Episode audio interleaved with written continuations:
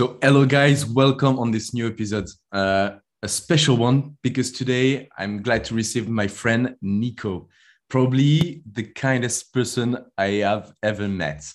Well, for, for a bit of context, um, with Nikko, we met uh, around 10 years ago when I came uh, in a boarding school in England uh, without knowing any words in English.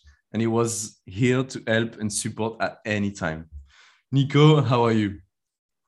Man, thank you. That's too kind of you. So, so kind of you, bro. so, I could say the same thing. I, I, I honestly think that uh, you're the nicest person in the world, bro. so right now you're in Bali, right? Yes, I'm in Indonesia. Um, I travel a lot for my work, and I often uh, go to different countries to to do some sort of project. So that's where I am right now. Awesome. We will discover this uh, a bit later. Get set. Podcast franglais, on parle de personnes, de leur histoire et l'impact que le sport a eu dans leur vie. Le track inconnu. So, can you introduce you a bit? Um, tell me, tell us like uh, about your background, what you learned, how did you came came here? Okay, awesome. Yeah, so my name is Nikko, and yeah, I work as a freelance videographer and director nowadays. I was born and raised in England, and yeah, I've lived in different parts of the world, uh, including France, even America, Indonesia, and currently living in Berlin. And I've been there for the past two years. Um, yeah, until a few years ago, I was basically pursuing intensely trying to be a professional pole vaulter uh, until I came across some health issues. And then I had to pivot my career path to something else. And that is when I chose to pursue film. Yeah, because so when we met, uh, you were actually driven by pole vaulting. Um, how how did this uh, the, this sport came up in your life? How how was it to deal also with school? Um, explain us oh, a bit. Man. I'll keep a long story short. In brief, how pole vault came was that I was pursuing athletics actually at the time. I was a hurdler and I was very at a high sort of level up for my age. I was top ranked in the country at the time, but then I got injured and I had some knee problems. And so, as a very energetic and hyperactive kid, I was like, I can't just sit here and do nothing. Like, I have to find something else. Yeah. And something else that I can do, uh, but still doesn't hurt my knee. And so, somehow, I came across this crazy idea that pole vault would be the thing because at my athletic center, there was the option to do pole vault. And previously before my athletics career i was a gymnast for many years. And so i put the two together. I said hey like i've got athletics i've got the speed and then i've also got this like bodily awareness that i can mix in. Like why not try something quite gymnastic like pole vault? And like with this sort of bad knee injury i like limped my way into doing pole vault and kind of couldn't do too much to start off with. But that is how i initially uh, came to do pole vault and then to answer your second question of um, how did I manage this with school? That is a great question, Quentin. I mean, I think maybe if you remember, I spent a lot of evenings just yeah. training. That is what I was doing uh, at my high school, at my uh, during my A levels. I would go to school and then I would train five to six times a week in the evenings after school. And so my world revolved around athletics. Yeah, totally. I remember like um, school is a bit different in England than in France, but mm. um, the um, your timetable was really uh, adapted to your trainings uh, and uh, and ded- dedicated to it. Exactly, I was very very lucky because I applied to the school uh, as an athlete. I said, "Hey guys, I would like to work my schedule around my training because it was my highest priority. And the school was amazing. Like i think we're very fortunate to the school that we went to uh, where they could work the schedule around and understand that like i was at a standard that i took it so seriously that athletics that school had to in a way come second to my athletics. And we i was very grateful for that. But uh, uh and also at the time you you reached like a really high high level in uh, in pole vaulting right yeah, I mean, mm. for my age, I was at a good standard. Yes, I qualified for the World Youth Olympic, uh, well, World Youth Championships, not the World Youth Olympics, sorry, uh, and uh, was highly ranked in the country. I was at the time one of the best uh, and highest jumpers for my age. And yeah, I was at a, a standard that I thought I could take it through to a professional career, and that's what I pursued. Yeah, and so what happened? Can you can you explain us a bit? what happened? Tough so time. yes, emphasis on the thought I could make the professional career. Yeah, in brief, um, I uh, came across some some health problems after pursuing athletics after school. So, mm-hmm. uh, for those who are listening who are also uh, from France or have the French audience from Quentin, I moved to the south of France to pursue athletics after uh, school, and this was uh, sorry about the background noise. Um, there was the opportunity for me to basically train with some of the best athletes because at the time the French were crushing it in uh, yeah. pole vault. My idol and my most loved man. Renaud Lavillenie. he was my inspiration. He was my like real inspiration. That's why I was like, okay, if I'm going to be the best, I need to put myself around the best people and the people who are doing really well. And so I thought logically that made sense to go to France. And in brief, I uh, I wasn't prepared as a as uh, one physically and two mentally for what it really means to uh, become a professional athlete. I I put all my eggs in one basket. And this is what happened for me is that I, I essentially got a few injuries. Uh, I had a lot of back problems uh, because pole vault is a very intense sport and it's constant hyperextension of the spine and a lot of uh, very, very intense sort of explosive movements. I um, eventually kind of wore myself out and I'd been training for four or five years then. And yeah, I, I just wasn't enjoying it. Just wasn't enjoying it. It was really beating me down. I wasn't improving and I kind of hit a plateau and then I had to sort of reevaluate situation and it was like, okay, like moving forward, how are we gonna how are we gonna improve? And so I thought I needed to get my health right first. And so I took the step back from pole vault and then yeah, life changed from there. Uh, I'm sure at the time it was quite hard to take this decision because you're you were dedicated to to, to the sport. You went to France, you, you give everything, uh, you went on your own, and then you said what like you, you sit mm-hmm. down one night and said okay now mm-hmm. I'm, I'm too hurt. My body is like really hurting. I need to take a decision. Either i go full full mode on, on pole vault or uh, i take a step back and uh, and decide and do something else.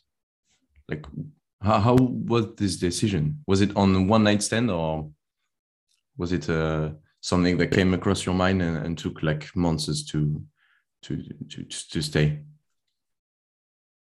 Yeah it's a good question. I think let me reflect on that for a second. Yep. Um, I don't think it was an overnight thing for sure. I think what happened was my motivation slowly, you know, decreased as it is with when you're an athlete. You know, you're putting so much time and energy and so much dedications going into this training and with this dream that you have. You know, you're so young. I was so young, and I, I really put a lot of pressure on myself to make it happen. And when I didn't see the results that were happening and my body was failing me in terms of, yeah, I wasn't preparing myself properly physically and mentally for this uh, journey, um, you know, it, it, took a couple of months, uh, maybe even half a year to sort of, you know, get to the conclusion that, okay, maybe I need to take a step back for now. And I did have the option. I was like, hey, I'm going to take a step back for now. And if I miss this, then I'll come back to it. I left that option open. Yeah, that's sort of my process for it. Um, yeah, it was a long time ago. It was about five years ago now. So I think it's been a, been a journey.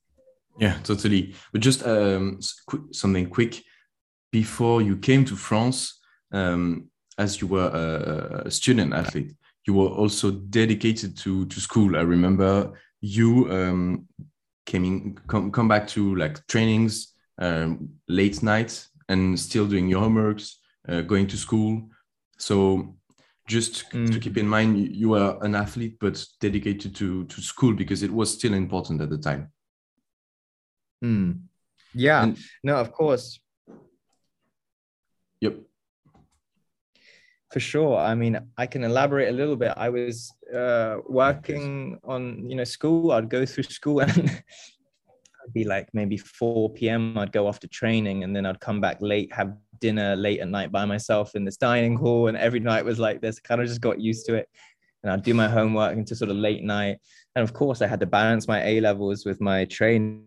And, um, but the truth was for me is that like athletics was everything. So I made sure that I picked subjects that allowed me to train. So subjects that weren't crazy intense, um, crazy intense for me, like mentally and also like workload wise. And so I really had to, yeah, find that balance. And I always knew that I wanted to go to university afterwards to mm-hmm. uh, to study sports science so that I could train. So everything was just based around pole vault for me.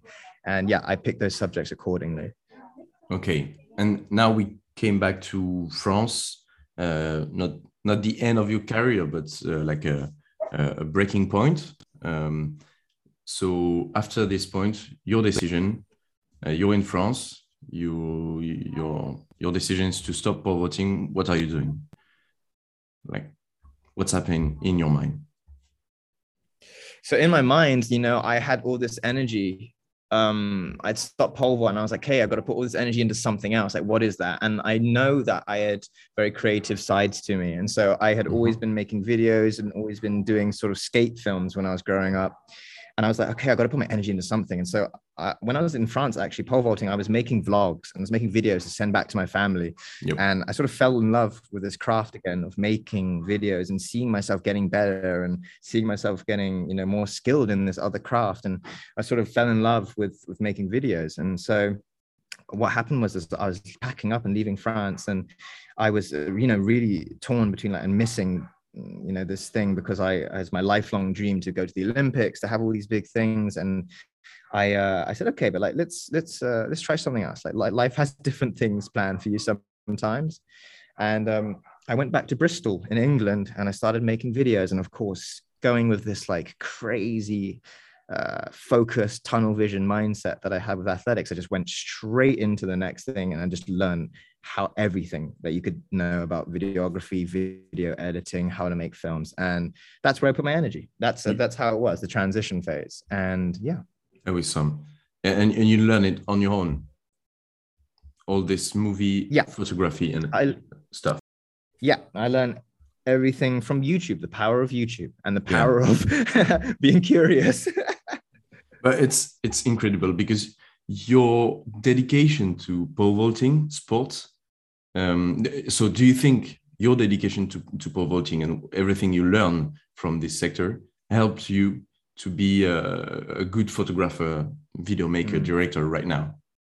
A hundred percent, Quentin. Like honestly, the main thing that I took away from training so hard to be and aspiring to be a professional athlete was persistence and perseverance. Like this is the main trait that I brought out of athletics.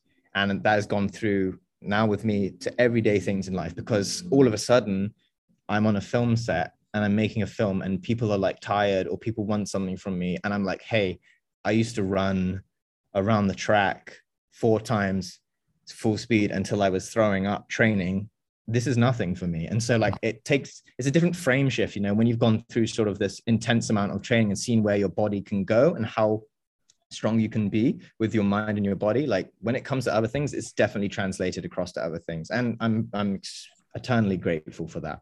Um yeah. Yeah, I see it. I see it and and, when we can understand it in your voice. And what I really like also it's is that this passion came from like a we can say a, a simple project like the the vlog you made at first uh, from pole vaulting. It was like just simple filming of your daily basis what you mm-hmm. what you were doing right? Yeah. There, there was not so much like uh, cutting and and uh, editing about it. Yeah. And you, you just went through you liked it and then you you, you dig into the the problem right Mm-hmm, mm-hmm. Yeah, for sure. Exactly that. It was nothing special to start off with. I was nothing, I don't consider myself particularly crazy talented when it comes to videos or films. But there was definitely this like passion that I had for filmmaking that I had also for pole vault. And so I just followed this passion. And I was fortunate enough to have parents who were like, hey, like, don't worry, dude, like you're going to change your career multiple times perhaps in your life. Just go with the flow and just like pursue that passion. So I have, of course, my parents to thank so much for just supporting me in whatever I do in life because that really does help. What what I love about what you're saying from the start is like your mindset, your mindset options. You're mm. totally um, positive on everything because I, I, guess like um, taking such a decision from pole vaulting to filming or doing something else was way hard, way way way harder than we can imagine because it was your child childhood like um, uh, dream kind of, mm-hmm. and then yeah. switching to it was probably really hard, and and still now you're quite quite positive about it, and um, mm. okay, so I'm I'm really impressed, Nikko. It's it's awesome. Can you explain a bit more? So what right now you're doing about filming, editing, traveling? Mm. Yeah. So thank you. I appreciate that. Thanks, Quentin. Um, very kind words from you.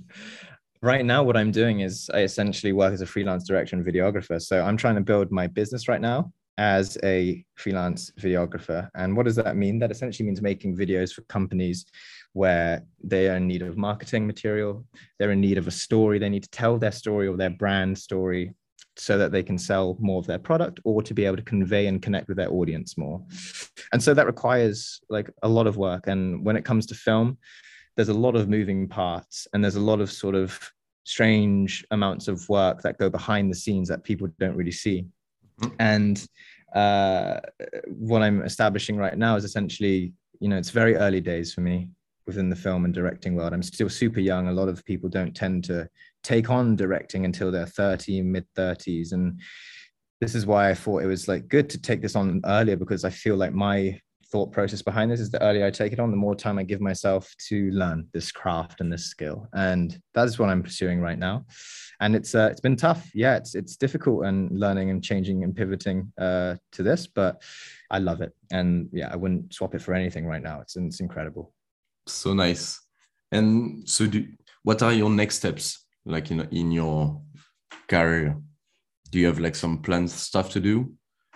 Yes. No of course always. I'm, I'm always planning and always looking to the future. And my plans right now are one to educate people on videography and making videos. I think there's a huge demand uh, in the world right now for content and for mm-hmm. creating videos and conveying one story. As we're going to this age where people are having personal brands people are having their own online businesses i think people all have the power within themselves to create amazing videos for themselves and it just requires a bit of guidance. So that's one step and so i'm helping people educate themselves and you know make videos for themselves as i did. And so giving back to the community that taught me everything. And so i'm doing that through youtube right now. And then my next things that i'm doing is also just writing this uh, long journey of becoming a director that involves learning writing, learning how to write scripts, learning how to be a leader. Like when you're directing and working on every job, you learn so much. It's a new thing, it's a new challenge. And this is what I love about what I do is that there's so much variety. So my answer is that I'm trying to take on as much work that's inspiring to me and that is going to push me and push me into a new sort of comfort zone, uh, out of my comfort zone, sorry.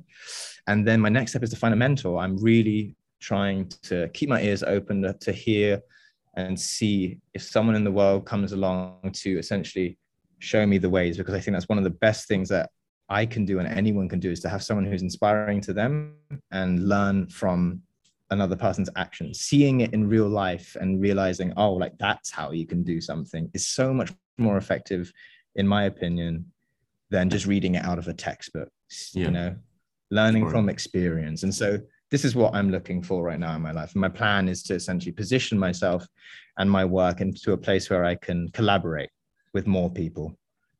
Yeah totally true. And so basically in, in the in the film industry do you have like a not a mentor but um, someone you're looking up to like uh, renaud lavillenie when you were a kid Yeah, um, good question. Let me think about that. Of course, there's the big directors who are doing these Hollywood films. I look up to them in different ways, but then I'm always grabbing inspiration really from even local directors in Berlin, like a, a director called Mike Schuster. He's great, and also it's sort of less big feature film directors like for example salomon Ligthelm he's a great director who i'm looking to for inspiration because of their style aesthetically, but also because of their storytelling uh, capabilities. And yeah, those are two people that I really, really look to. And of course, there's a lot of a lot of other people as well. Yeah, being open to all the people, all the energy, and everything that comes to you.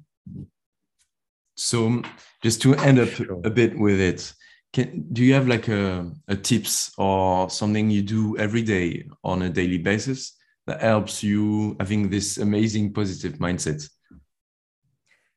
Yes, uh, I love this question. I do, I do. I've worked very hard on developing this. Um, uh, so excuse my pride if I explain this now. no, I wake up in the morning and uh, not. I'm not doing like a crazy monk thing. I'm not waking up at like 4:30 a.m. and like not eating for 10 hours straight. Don't worry. uh, instead, I just yeah. I think I wake up every morning around the around the same time and I I journal. Uh, firstly, Mhm. sorry, I meditate. So I meditate for 15 minutes every morning. I've been doing this for two years straight now, and it has changed me drastically. It's extremely important for me now. Very grounding, and it's it's important for me to just check in with myself every morning. Okay. Um, so yeah. when, you're meditating, you're what? You're reflecting on your day, the day before, or how do I, you I feel? try to. Okay. Yes, with my meditations in the morning, what I'm trying to do is focus on my breath. I'm not trying to think of anything, but I'm not also neglecting thoughts that come up. You know, I'm not saying, "Oh, don't think." Like, I'm not scolding myself for having thoughts. I'm, you know, I let thoughts come into my brain, and then when I see myself drifting off, I think, "Okay, focus on your breath." And so, what that does is it brings me back to the present moment. Um, sounds very cliche and very like that, but it's the truth and it Yep. puts me there it puts me right there like because I'm, I'm meditating in the mornings and sometimes i'm like oh my god i got this amazing idea. I need to work on this project. I need to write this down right now for pre-production. It's going to be amazing. And then my body's like itching to get up and just get out of this state um, but i'm like hey man like just you're here. You're here right now. Just chill. You got time for that. Be with yourself. That's my first thing. The next thing is that i journal. Uh, i journal for 10 minutes every morning. And this is just a stream of consciousness journal. This is just writing down whatever my brain is thinking. There's no structure, there's no real anything, uh, any particular thing. Um, you know, it could be like, oh, I really liked this film yesterday, or I ate some really good bomb ass food yesterday with my friends. That was amazing. Like just reflecting on things. And it often allows me to arrive at points of gratitude. Um, like I end up realizing, oh my God, like this uh, thing I did last night or how I'm feeling this morning is amazing, you know? Mhm. And so that sets my day to like a good start. And that's my structure for every day. And if And if then I off I, off I go, off I go into my work. if if I can add you uh, add something on your journal um, base basis, uh, I also do this uh, since like a, a year now. Amazing. And, and Nice. what what I really loved about it is also like putting stuff that you don't talk about to people, like when things don't go right, but also when th- things go really right. Just be harsh on it, write it down, and and um, it helps to uh, takes things out of your mind Mhm. also. A hundred percent. It's good to hear you've been doing that, man. It's amazing. Yeah. Yeah. And and and how uh, how has it helped you? I, I I guess it helps me like to to take more time, uh, being uh, less uh, like more in the moment and less uh, uh, quick time reaction. I mean, like Mm. Sometimes you take some uh, decisions too quickly, and later you you realize it wasn't the the good one. So I think it helps you to to stay a bit more calm and uh, reflect on on uh, how also you behave uh, in front of other people, which Mm. is quite important right now. For sure. Yeah. So like as a self-reflective, uh, self-aware sort of tool for you. That's Yep. awesome, man. Yep, totally. Amazing. Nikko, thanks you a, a- million times for for this. Um, Dude, no, thank you. Honestly, bro. I'm Uh, really, really super grateful that we've had this call, man. It's amazing. yeah, yeah. I, I know you're a super busy man, but thank you for your time because it was awesome to hear like some uh, great, great, great stuff about it. Because I, I love you as a man, I love you as an athlete, and I love what you do you. in your films and i think you're a great inspiration for people and uh, in top of that you're super kind. You, you helped me like i don't know how many times when i came to england. And i think um, if if if like young people should listen to something is like what you say because really just be kind and help others helps you uh, in, in your mind. So just a million thanks for everything. Thank you, Quentin. Honestly, I appreciate it so much, man. And right back at you, man. Right back at you. See you, Nikko. Check out Nikko Hunt, H U N T, YouTube channel and social networks to see his work. Feel free to subscribe to the podcast, share it with others, and rate it 5 stars on your favorite listening platform. Ciao!